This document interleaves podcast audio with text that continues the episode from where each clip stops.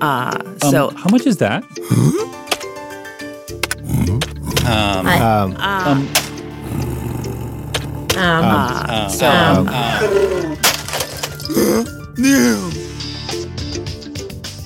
Welcome to the Podcast Editors Mastermind, where we talk about the business side of podcast editing.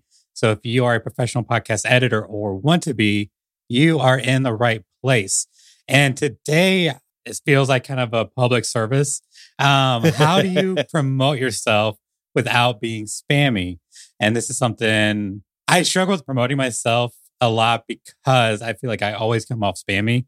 So we're going to try to come up with some solutions to make that easier. I'm Daniel Abendroth. You can find me at rothmedia.audio. I'm Brian Ensminger. You can find me at toptieraudio.com. And unfortunately, not being able to join us tonight is Carrie Caulfield Arick. And you can find her at yayapodcasting.com. Good job. Yeah. So, like, full disclosure, like, hosting makes me really nervous. So, I'm trying my best. You're doing great. Thank you. Thank you. All right. So, promoting yourself. Before this, we were going to talk about Oh. just briefly about the conference. Do you want to bring that up? yeah, let's do that. So August, August 23rd. What's great about this is it's right before podcast movement. Stephen and Mark actually set it up to be in Dallas right before podcast movement, which is also in Dallas. So if you are planning on going to podcast movement, then just come up there a little bit earlier, take part in the podcast editors conference. And if you weren't, this is a great opportunity to justify the cost of travel. It's going to be a mastermind session to where you break down into smaller groups, much like we do on a weekly basis for the most part, and talk amongst your peers about any problems that you may be having. Daniel and I were both part of the first podcast editors conference, which was right before the world shut down in 2020, right before Podfest. And that was, at least for me, an incredibly good experience. That was a day filled with learning and stuff. Uh, we had a number of sessions. Daniel actually offered a session. Carrie was part of a session. There was a lot of great stuff there. This, in my view, is actually going to be better because this is going to be a chance for you to actually hear from people and not just ask questions to an expert in the front of the room, but actually bring people together and talk about, okay, how can we make our businesses better? Like this to me is a really cool thing and just super jazzed to see what they do with this. Yeah, super excited. And it's not super expensive. So tickets are $199, which will be going up. So if you are planning on going, get your tickets sooner rather than later. And if you're a member of the Podcast Editor Academy, you get a steep discount. Right now, tickets are 19 bucks. Wow. that's crazy. I hadn't followed all of this stuff, but that's a crazy price. Yeah. And so if you're if you're on the fence about joining the academy, you can pretty much justify the cost of it just by this thing alone, or a lot of the cost of it. Yeah, no kidding. All right. So shall we talk about how to promote your podcast editing business without spamming everyone? Nah, let's not. Yes. All right. Thanks for coming to the show. Make sure you buy your podcast. um, so what do we mean by spamming?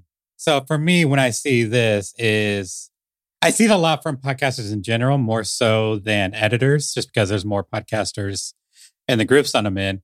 But it's just like dropping your link without actually offering much value or when it's not wanted. I see that a lot. Yeah, I, I think the place that I struggle with sometimes is I want to be a giver. I want to always feel like I'm essentially giving things away, which of course is not really truly attainable, right? Because there's got to be some level of reciprocation. It's not the best business practice. Right. It's not. It doesn't keep businesses in in um, in business for a long time. And I think the part that I struggle with is how comfortable I am I with even part of my motivation being, hey, I'd like somebody to buy something, which is a huge mindset thing because as a business owner, even as a freelancer, you got to have people paying you, right? Or you can't buy the software, you can't do the stuff, you can't put the food on the table. Yeah. And I know for a dream of a lot of us that I've achieved is doing this as our sole gig. And it's kind of important to make money out of it. Yeah. So I'm not sure where to start this one because we've talked a little bit about where our hangups are. I'm kind of wondering in the chat also, because we are moderating, moderating those comments as we go through this. Why don't you share with us also some of the struggles that you have in terms of feeling like you're spamming or approaches or things like that? uh, so that we can kind of talk about this together. And I'll throw it back now, Daniel, because you're hosting, not me. I think we can co-host this. I mean, I think I think that's fair. I guess the first thing is to identify your target audience. I think is important. Yeah, and I think that speaks a little bit to who you're going to be communicating with and where, right? So if my target audience is eight figure business owners, I'm probably not going to be posting, Hey, I've got some availability. If you want to work with me, I'm available in the podcast movement Facebook page. Not that there aren't business owners in there that might be eight figure business owners, but the reality is that's not the place for that. And so I, I think that knowing who you're targeting is certainly a key. We've talked behind the scenes, and I think even on the stream, how I continue to struggle with how to define that person for myself. Daniel, how about you? I was kind of pushed into, well, I mean, I guess I kind of fell more than anything into like my target audience because whenever I got first started, I, you know, did the Fiverr route and started too cheap and got really lucky in that one of my one of my first clients ended up um she was a life coach and has become like an extremely successful coach and through word of mouth grown my business in the life coaching industry. So I've kind of like gotten lucky and just kind of stumbled into a pretty good niche.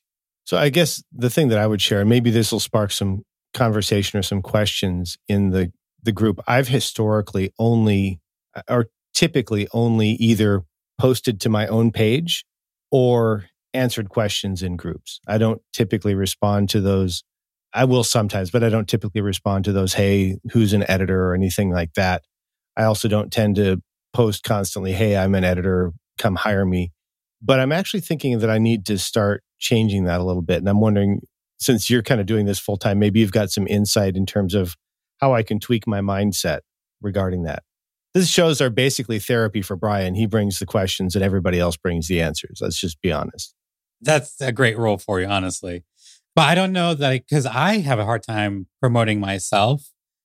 I guess the way I like to promote, my, promote myself is through incidental promotion. And actually, to tie into what we are talking about earlier, like one of the strategies I learned from the first podcast editors conference is setting up your Facebook profile to promote yourself. So that way, when you're answering questions in the Facebook groups, if you leave a really good answer, somebody just happens like want to look into you, your Facebook profile can promote for you. So if you have any insight, Brian, I'll actually pull up my Facebook profile and I'll share it to the stream. Um, and then if you're listening to the recording this, I'll put a picture in the show notes so check that out if you want to see what I'm talking about. That's certainly something that I've tried to do in terms of optimizing my profile. And there are some really simple things that I've done. For example, I list my business as one of the jobs that I have. And I list the, the shows that I participate in as jobs that I have so that people that visit my profile can see that. I've also optimized some of the featured images so that they highlight some of the stuff that I want to show from a, if I was a personal brand perspective the place where I kind of struggle is I don't know that I necessarily drop enough of the specific content into my feed.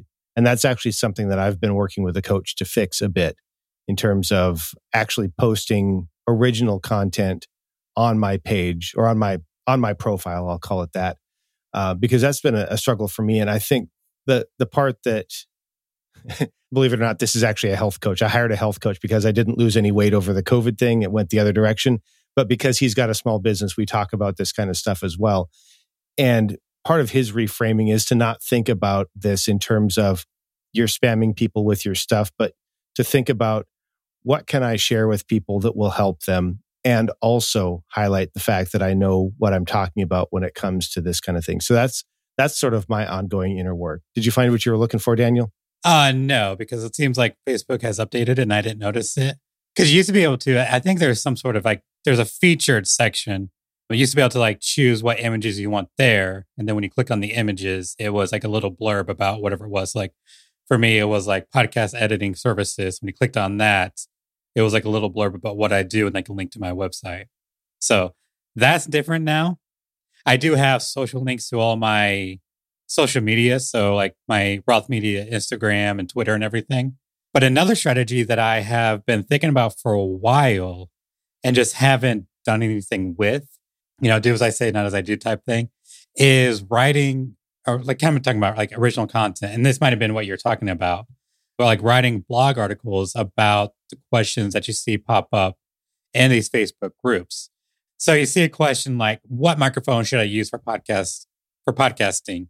Or like what media host or like what should I do with this particular topic? So that way when you go to answer the question, being like, here's my two cents, and here's an article that talks about it. So this way you're providing like legitimate answer to their question, but it's also your content. Yeah, I think that's definitely good. And that's something I'm not necessarily trying to do the blog post route, although I've been thinking about it. I've actually been thinking about uh, creating podcast content because I'm more comfortable in that medium. And also, I feel like I need to continue to grow as a podcast host.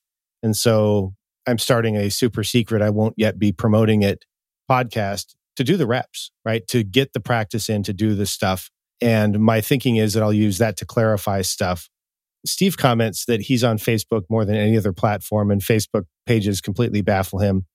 I'm in the same boat, uh, Steve. I feel like Facebook pages at one point served a purpose, and now it's like having an unfindable listing in the phone book. Uh, yeah. Uh, it has as much value as being on the last page of the yellow pages when everybody's looking for the letter A. Um, so I feel you on that one. One of the things that I've been trying to also think about, and this was something that I talked to my coach about and he brought up is reframing the fact that I'm constantly answering questions as actually part of my social media strategy. And I know we've talked about this in the past. I'm trying to take a more proactive approach to the point where I'm actually tracking or supposed to be tracking the number of minutes I spend per day answering questions in Facebook groups where I think my ideal client might be or people who I think might be able to introduce me to my ideal client. And part of that means that I'm not spending as much time as I would prefer in the editor groups, because while those are all my friends, that's not necessarily where my ideal clients are. There's certainly value in those relationships, and I don't want to give those up.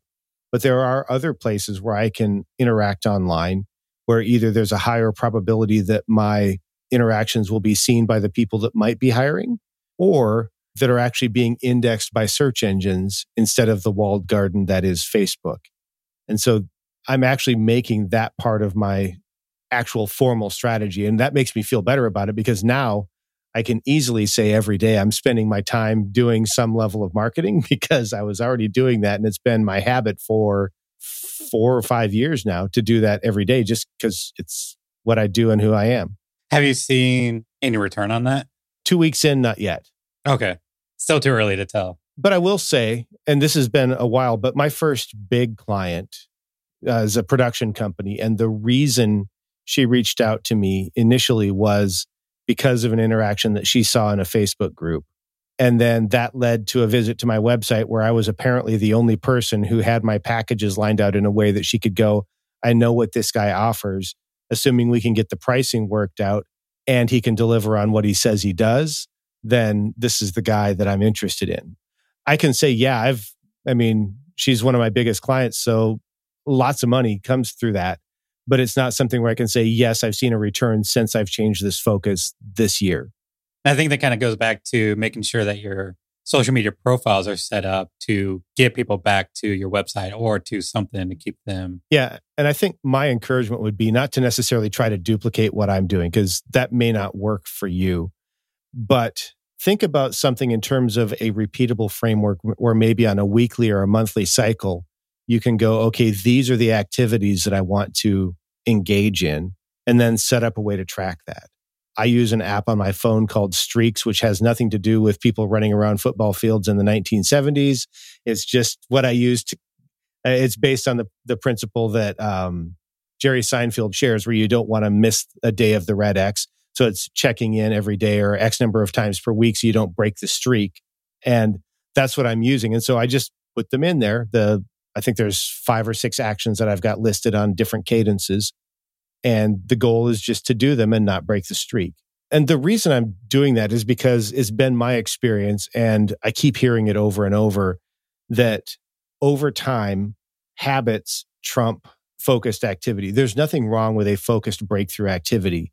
But if that activity isn't repeated, and the habits aren't in place to continue that, then there's not as much value. And this this principle has been around for a while, but it's part of what I've been working with the health coach on. So I'm just taking what I'm learning from working with him and applying it to here. And I'm going, okay, I do these four really simple things every day and these couple of things X number of times per week.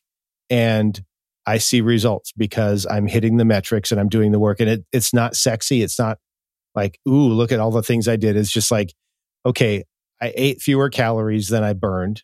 Check. I drank some water. I went for a walk. like it's the really easy stuff. But because it's done consistently, it works. And so if you're thinking, okay, well, I know this one or two things have worked for me in the past, how can you systematize that? Or how can you make that part of your daily routine? And part of the framework that I'm working from is most of my work has come through referrals, or most of my new work has come through referrals. Referrals are not inherently repeatable and they're not inherently controllable because they rely on me being top of mind with somebody who's talking to somebody who needs what I want at the time that they're talking. And so that can be very difficult to do, even if it's incentivized, because they're not necessarily thinking about you when they're at some event and they meet somebody that says, Hey, what are you doing? Right? They're just not thinking about that. Yeah. I've tried the financial incentive in the past and it hasn't worked because I can't offer enough to where it makes sense for both parties. So, like, to make it enough money to where it's like, okay, this is worth promoting, I'm losing too much money. I will share that the part I'm trying to figure out, and I don't have the nut cracked. So if somebody in the chat or Daniel has this one, I'm trying to figure out as we think about referrals, how can I start recruiting champions for my business? People where I actually am top of mind for whatever reason. And they're actively looking for opportunities to create connections. So when I think about what Steve has done over the last couple of years in terms of creating or last couple of conferences, creating those places where editors can come and meet people, he's not creating the introduction, but he's creating the environment for that. And I'm thinking, how can I do something that will start creating those champions for me and my business? And if the people they refer to me aren't the right ones, of course, I'm happy to send them to who I think is the right person. I've done that multiple times over the last couple of years because somebody that came to me just wasn't the right fit. So a couple of my things come to mind.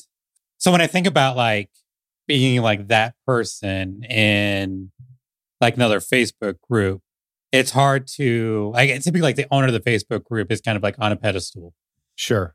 So like putting out content like on social media and growing an audience that way which can be really tough because it comes back to consistency, but also like promoting the right content. Because is your client going to care about how to properly EQ audio or how to get the right LUFS? You know, it, you finding the right content. And then the second thing is putting yourself in front of the crowd. This is like the Steve Stewart episode. Steve Stewart constantly promotes like going to conferences that aren't podcasting conferences going to the conferences. So, like, you know, he edits for personal finance podcasters and he's always talking about FinCon and he's pushing people to go to FinCon to speak about podcasting. And at this point, like, they have tracks for podcasting. So, like, as a podcast editor, going to whatever industry you want to work in and speaking about podcasting in a non podcasting conference. I'm doing that. So, like, you know, my, my niche is life coaching next week I am giving a less like a a talk about podcasting to a podcasting group. Or no, sorry, a life coaching group. So like I'll be talking about podcasting to non-podcasters, or like to people that aren't in the space. And if I'm the only one doing that or one of the few, then to this niche, like I'm that go-to person. Steve agrees with you. He says you're 100% right. Be that fish in the small pond, the big fish in the, I can't read today, the big fish in the small pond. So, yeah, the question I would have is you've identified a conference to go to, right? How did you find the right one? Like, how did you, how did you go, okay, I'm confident enough that I'm going to invest in this conference? Um, it's my client.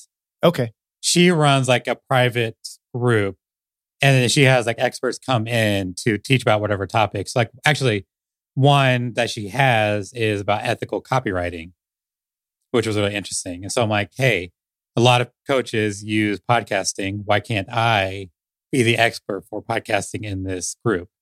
And so, and I have that repertoire with my client being like, obviously, she trusts me enough to work on her show. So I'll be like the expert for her audience. So I don't know that I, that's, you know, uh, something that can be repeated, but that's how I did well, it. Well, and it doesn't necessarily have to be. It's not like you have to find five conferences necessarily. Although that does speak to what we were talking about as far as groups, right? I would think of online groups. I would also think of offline communities as being those places where your ideal client might be hanging out. So you're absolutely doing that. Yeah. And if you can get a client, talk to your client. So if you have a client that's in the niche that you want to be in, ask them what conferences are out there or what opportunities are out there. I would agree with that. And actually, I did something similar with one of my clients who I consider to be the representation of what I think my new ideal client is as I continue to transition my business. I said, Hey, who do you think I should meet? And he actually said, Well, I'm not sure yet, but we're starting to have more guests on our show. So we love what you do. And we're happy to share that with them after they've been a guest on our show. I was like, wasn't expecting you to give me referrals. I'll take them, of course. I guess the other thing I would say is the idea of champions. Don't be afraid to ask. Like if there's somebody that you're going, this would be a great person. You don't necessarily have to say, will you be my champion? But you can go to them and say, hey, where do I find more people like you? Or who do you think I should know? I think that's perfectly appropriate to do. Uh, Steve says that conferences are even better if you can find one in your hometown. I would agree. I loved Podfecta when it was in town that one time that they had it. Uh, the one question I've got, and I'm not sure if this is too spammy or not, but I keep seeing David Hooper of Big Podcast, and he'll post stuff on Instagram, silly pictures or whatever. And then he ends every book with something along the lines of, Hey, I wrote a book. Check it out here. And I'm wondering, like, if I was to do that with pictures of cats or my children or whatever and say, Hey, this is what go- is going on my life. By the way, I'm an editor. Check out what I do here. Does that border on spamminess? This is a real question. I'm actually wondering. I am like so far like to me that feels a little spammy. So I think back to the 80-20 rule, 80% giving, 20% asking. So like whenever I think like I see a post from about, you know, from this person, I know it's just a an attempt to get me to buy something. And that feels kind of disingenuous. So I will file that one in the category of I'm not going to try that one just yet. Maybe not. Ever. And not trying to like speak ill of David Hooper. Yeah. So definitely David is a marketing expert. I mean, he's put together conferences, he's done tons of stuff. So not not necessarily poo-pooing that, just wondering if that fits our brand. Another idea that I had was collaborations. Like, are there ways that you can collaborate with either other editors or people in complementary services to, I don't know, maybe set up some kind of collaborative referral agreement or to do some kind of networking where you've got some relationship there, which is, is not really an online thing necessarily, but knowing that you've got a group of trusted people where if you've got a project that calls for what they need, they would be able to deliver on it. And so you could work with them or refer to them and vice versa. Steve says he likes the question. He hasn't thought about bringing on collab as an edit or bringing on collaborating as an editor. So yeah, maybe that's something that'll work. It's something I've thought about. I've not really done that. I've tended to work more with referrals, right? So if I meet somebody that needs sound design, I know a few people that do that. So I send them there because that's not something that I offer. And it's not something I would be comfortable charging for while I learn how to do it. Uh, even though I'd like to think I could deliver on it, I don't know. And so I don't want to charge yeah, for that. It makes sense. I wonder if I should do that more because sometimes I go get clients that's outside my niche, but like I'm afraid to, and this kind of a mindset thing, I'm afraid to turn away business because I feel like I, you know, I, I'm not in a position to be just turning away money, but they might be better fit for another editor. But there is somebody, friend of mine, who has an editing business, and sometimes um, he won't have the capacity, so he'll refer them to me. So there's definitely value in that. Steve says that he does have somebody that does white label show notes, but he doesn't consider that collaborating. I would agree. However, if there is some kind of way that you could work it out to where if they're not looking for what you do, but they just need a writer, you could refer to them and vice versa. If they just need an editor, they could refer to you. That might be a worthwhile connection. Uh, graphic designer would be another option. Oh, web designer. I love web designers, but they really shouldn't be editing podcasts if they don't know what they're doing. In the same way that I shouldn't be doing anything other than working with Divi and WordPress if somebody needs a website. So something actually popped in my head: uh, virtual assistants. Finding somebody who, if they have a niche, because there was there's a company that I work with. Well, I edited their show for a bit, but they work their VAs for life coaches, and so if they have a client who's looking to start a podcast, they refer them to me. And I've gotten a few from just that. So, as we discovered, Daniel says that he doesn't do this and yet has been doing it for a while. No, that's great. I'm glad that's working for you. When I think like with doing with other editors, I don't, but doing it with other professionals. One other thing that came to mind, because we, we did brainstorm a little bit before we came on, believe it or not, is you can also, I think, tastefully share your struggles, right? Whether they're struggles with mindset, struggles with business, struggles with editing.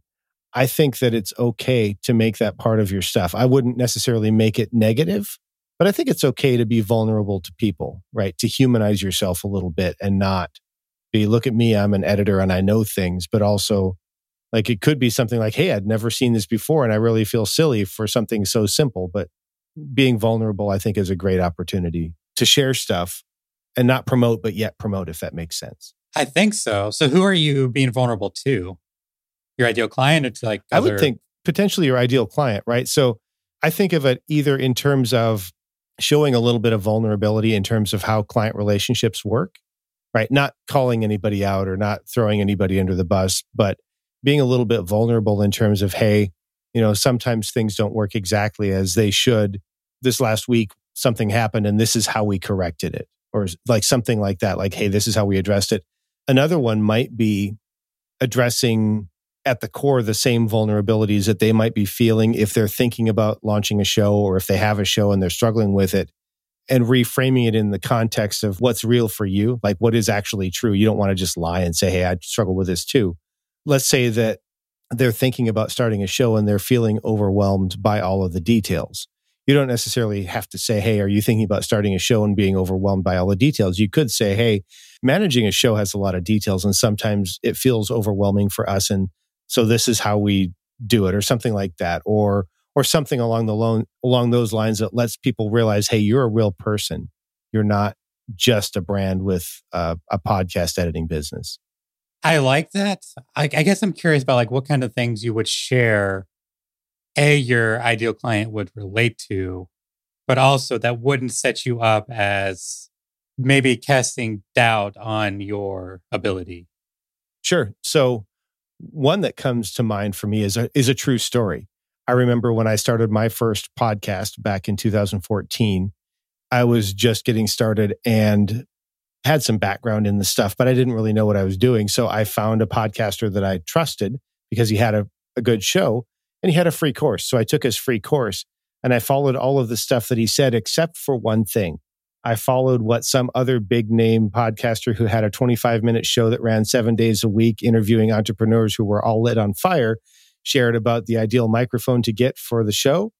And it would have been better if I had just listened to one person. So that's that's an example that I could easily share from my experience in terms of the overwhelm and also the danger in trying to take input from too many people. I mean, I'm just spitballing here. I mean, this is just conversation for sure. I like it. I'd have to think about how I could implement that though. The other one that I think that we could absolutely do, and I see some people do this really well. Matthew Passy comes to mind, and I think Steve also comes to mind.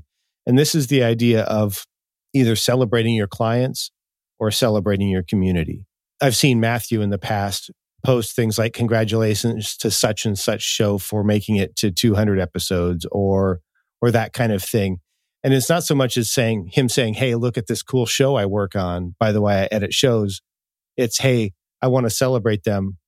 And not in a spammy I'm being marketing kind of way, but also I care about my podcasters. I've had that idea in the past. It's one of those things like I have these ideas that I don't implement. But yeah, like posting on social media about your clients, I love that. Because one, like it boosts up your clients and that really builds a relationship between you and your clients. Like one of the strategies I have been suc- uh, successfully implemented is being more than like a ghost on the other side of an email, is having a personal relationship with my clients So A, they're less likely to fire me if something goes wrong, or like less likely for them to like switch another editor because like we know each other personally. And it gives them an opportunity to come to me like any issues. That way they don't make a mistake that I now have to coach them on how to fix with their podcast. so I think that's a great way to like build that client relationship. But it's also kind of it is promoting yourself subtly in a non-spammy way by kind of borrowing their audience because they're probably likely reshare. And if they do, then now their audience can see it. And if they have other people in their field or looking for an editor, and just kind of a way to like get in front of them. And for me, like, I, I'm not the best people person. I think people that know me may already be aware of that. But in the past, I've actually hesitated to share these kinds of milestones because I felt like the clients might see it as me trying to ride on the coattails of their success. And what I'm coming to realize is that they don't see it that way. They see it as you actually caring about them as a person and taking a second to do that. I have done something in the past that Steve mentioned in the chat, which is even if you don't post on social, you should at least send them an email when they hit a milestone. I will share that I've been terrible about that. However, I did have one client who's a I subcontract for her. After the first year, when it was coming time to renew, I sent her a note and said, Hey, I looked over the last year and did you realize that together we produced? I mean, it wasn't that I didn't care. Like, it's not that I didn't want her to see that and go, hey, yeah, we really did something. But also, it was kind of like, wow, we did this together. So I want to make sure that you know that we did this too. I love that idea of so like even privately celebrating their milestones. Yeah. And I think that would be the one where if you're starting to say, you know, maybe this feels spammy or maybe I have a non disclosure with this client where I can't talk about it. And that's something I do terribly. Steve on the other hand, apparently is the master of this. He has anniversary reminders for the dates, which Steve, we just bow. We should have Steve on this episode. I mean, not in a creepy way, but wow, yeah, we should have. and just pick his brain. My goodness. Oh yeah.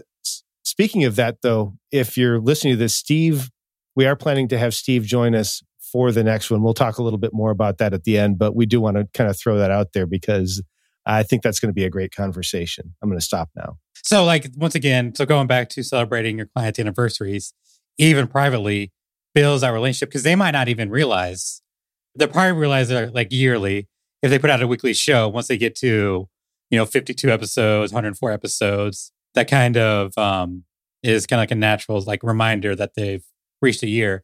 Um, but like download numbers, it's like when they hit like 10,000, 100,000 downloads, when they hit like a thousand monthly downloads. Because that was one of my clients, like her big goal was to get to a point where she had like on her dashboard, like a thousand downloads in the past 28 days. And just sitting like, hey, here's this milestone that you reached. Because then they can take that information, share it to their social media, and be like, oh my God, here's like this great thing that we've done as a community with this show. And maybe they'll drop like, hey, my editor brought this to my attention, blah, blah, blah. Maybe they do, maybe they don't, but there's a chance. And one other thing I'd like to mention if you are a little bit squeamish about using your client's name for promotions, if you've written that into your agreement, which is something I've started doing, you shouldn't feel like you can't, or you shouldn't feel like it's being spammy because they've given you permission to use their their name, their show, that kind of thing. And if you do it in a way that actually draws attention to them, I think it's all the better. Like not just, hey, look, I work with so and so. Look at how cool I am. I put their logo on my website. No, they've given you permission. And the way you're going to use that is you're going to help them celebrate their victories, the ones that are willing, they're willing to have public. Like, I don't know that you should post their download numbers, but you could certainly say, hey, congratulations on hitting this milestone because that's public information. When they hit episode 50, their RSS feed has 50 shows in there. Like, it's that easy to figure out. I love that. And you're promoting them to your audience. Mm-hmm. So like everybody wants to be talked about. I like that one more and more. I did that one for the first time this week and I felt really good when I did it. And I hope they felt good when they saw that because I tagged them too. And especially if you're building your social media around like a certain niche, then like you're promoting it to like minded people who would care about that particular client or maybe their show. Yeah. I'd also like to mention one thing that I've recently tweaked I typically used to only post my editing related stuff either in one of the groups that I was part of or from my Facebook page, which gets essentially zero traction because Facebook really just wants it to be the yellow pages that nobody sees anyway. So I've transitioned. I've actually started using my profile page and I'm like, you know what?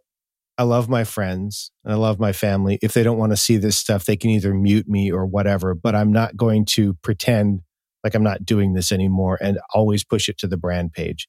I'm just going to let it hang out there. And if people don't like it, I guess they can tell me. That makes a lot of sense. Cause I see other people do too. And like, it doesn't really bother me. And I think of like, if it's not bothering me, then it's chances are it's not going to bother other people. And otherwise, like, I'm not posting anything else in my feed. So it's going to be stuff that's from like years ago or maybe something else a little more controversial. I'm out of stuff. We have plumbed the depths of my knowledge in this. I don't know. I think we've done like, we've really covered it. I guess one thing, another thought I had is promoting your clients through their milestones could be a way to turn them into your champions. Oh, yeah. Hadn't thought about that.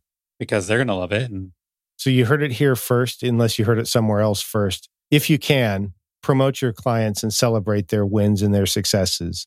So, should we talk about the episode that we have coming up with Steve? In two weeks. So, that's going to be June, what, 30th, 2022 we're going to be talking about late fees. And the kind of prompted this is um, Steve had actually pulled a podcast editors club about how to charge late fees or rush fees to your clients. Like I just want to get to it right now, but I'm trying to refrain myself. But yeah, like how do you handle like last minute or like really short deadlines? And how do you like get properly compensated for that? I think that's going to be really important because like it's it's hard for like something I struggle with is setting boundaries with my clients and like respecting my own time to uphold those boundaries. So I'm really excited about it. I am too. I've got some thoughts. Uh, and my thoughts have changed since I've started bringing on editors to work for me because that changes the flexibility that I feel like I have. So I don't want to spill the beans, but I think this could be a very interesting topic. I'm so looking forward to this. It's yeah, going to be absolutely. Great. And it seems too, like you never have a bad conversation with the guy. That's true. That's true. I'll give you that. All right. Do we have a Poddex question for today? We do have a Poddex question for the day. I need for you to pick a number between one and five, and then I'll select. Let's go with number four. One, two, three, four. Oh, this is going to be a tough one. I don't even know how to answer this. The question for today, and you're if you're joining us in the chat on the live stream, we would love to see your answers as well. What characteristic are you most known for? That's a tough one for me to answer because I kind of feel like I'm sitting on the outside. What if I answer for you and you answer for me? Okay. Because when I think of you, like the characteristic is spreadsheets, analytical. yeah. Uh, being analytical. Okay. Um, so Daniel, when I think of you, the thing that, and this is this is a bit tough because I'm not really a people person. I think the way I would hear you is really trying to elevate the Reaper community. And that's not so much a characteristic, but I think it speaks to the characteristic of wanting to help everybody. I don't know that I've ever heard it described that way, but that's what I think I see there is that desire to help everybody. And so you focus in on the community where you can help. And I think that's where you jump in. Steve agrees. Truth about Daniel. So I feel like if Steve has given me the thumbs up, that I'm going to go with it. Steve says that he is known for complaining about Google Drive too much. I would push back on that and I would say complaining about Google Drive just slightly not enough. I, I think that the amount of complaining is on par with the amount of complaints that it deserves. To be fair, I do use Google Drive on a regular basis. However, it is not my preferred way to communicate with or to collaborate with clients for file sharing. I love it for document sharing. I think it crushes the supposed integration between Microsoft Word and Dropbox, and it just kills that. But I don't like sharing files over Drive. It's a pain. Not everybody agrees with me, and that's okay. I know that we have some Drive lovers out there, and you're welcome to use that. Um, I do work with one person who wants to use WeTransfer, not my favorite. Steve says that we need to do file sharing as a future topic on the mastermind. That's something we can take away. I'm not sure we could go a full hour on that, except for complaining. I'm certain I could complain for an hour. I don't know. Maybe we can do like a shorter episode, or maybe like a mixed one. Like get two topics that are half an episode and throw them together. Yeah. Okay. I'm just taking notes, Steve. So, uh, so we don't forget that we talked about that. uh, what else do we need to do? So if you want to be a guest on this show, go to podcasteditorsmastermind.com slash be a guest, fill out the form. I've been negligent on that, I'll admit. So if you have, oh, a blog post, maybe we'll write a blog post on file Yeah. sharing. Make Carrie do it. She writes stuff. But if you want to be a guest, go to podcasteditorsmastermind.com slash be a guest, fill out the form, and I will be in touch. Or if you have like a quick question that won't be like a full episode and just want a quick answer, send a message to either on the contact form or through be a guest, because occasionally we'll do like a mailbag question in the show answering a question from the mastermind. If you're joining us late, we did announce, in case you missed it, the Podcast Editors Conference is coming up. So make sure you check that out.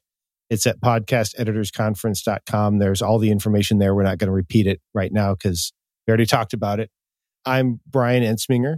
You can find me at toptieraudio.com or you can check out my Facebook profile where you'll find pictures of cats and dogs and the occasional posting about what I do. And I'm Daniel Abendroth. You can find me at rothmedia.audio. Yeah, I don't put much out there. But if you want some really good information, follow our fellow or check out our fellow Yeti, Carrie Caulfield Arick. You can find all of her amazing stuff at yayapodcasting.com or Jennifer Longworth, who's our uh, former member of the mastermind, always a Yeti in our heart at bourbonbarrelpodcasting.com. And I think that's it for us. So uh, we'll see you next time. Uh, Um, so, how much is that? Um, I- Um, uh, Um, um, um, um, so, um, um, um,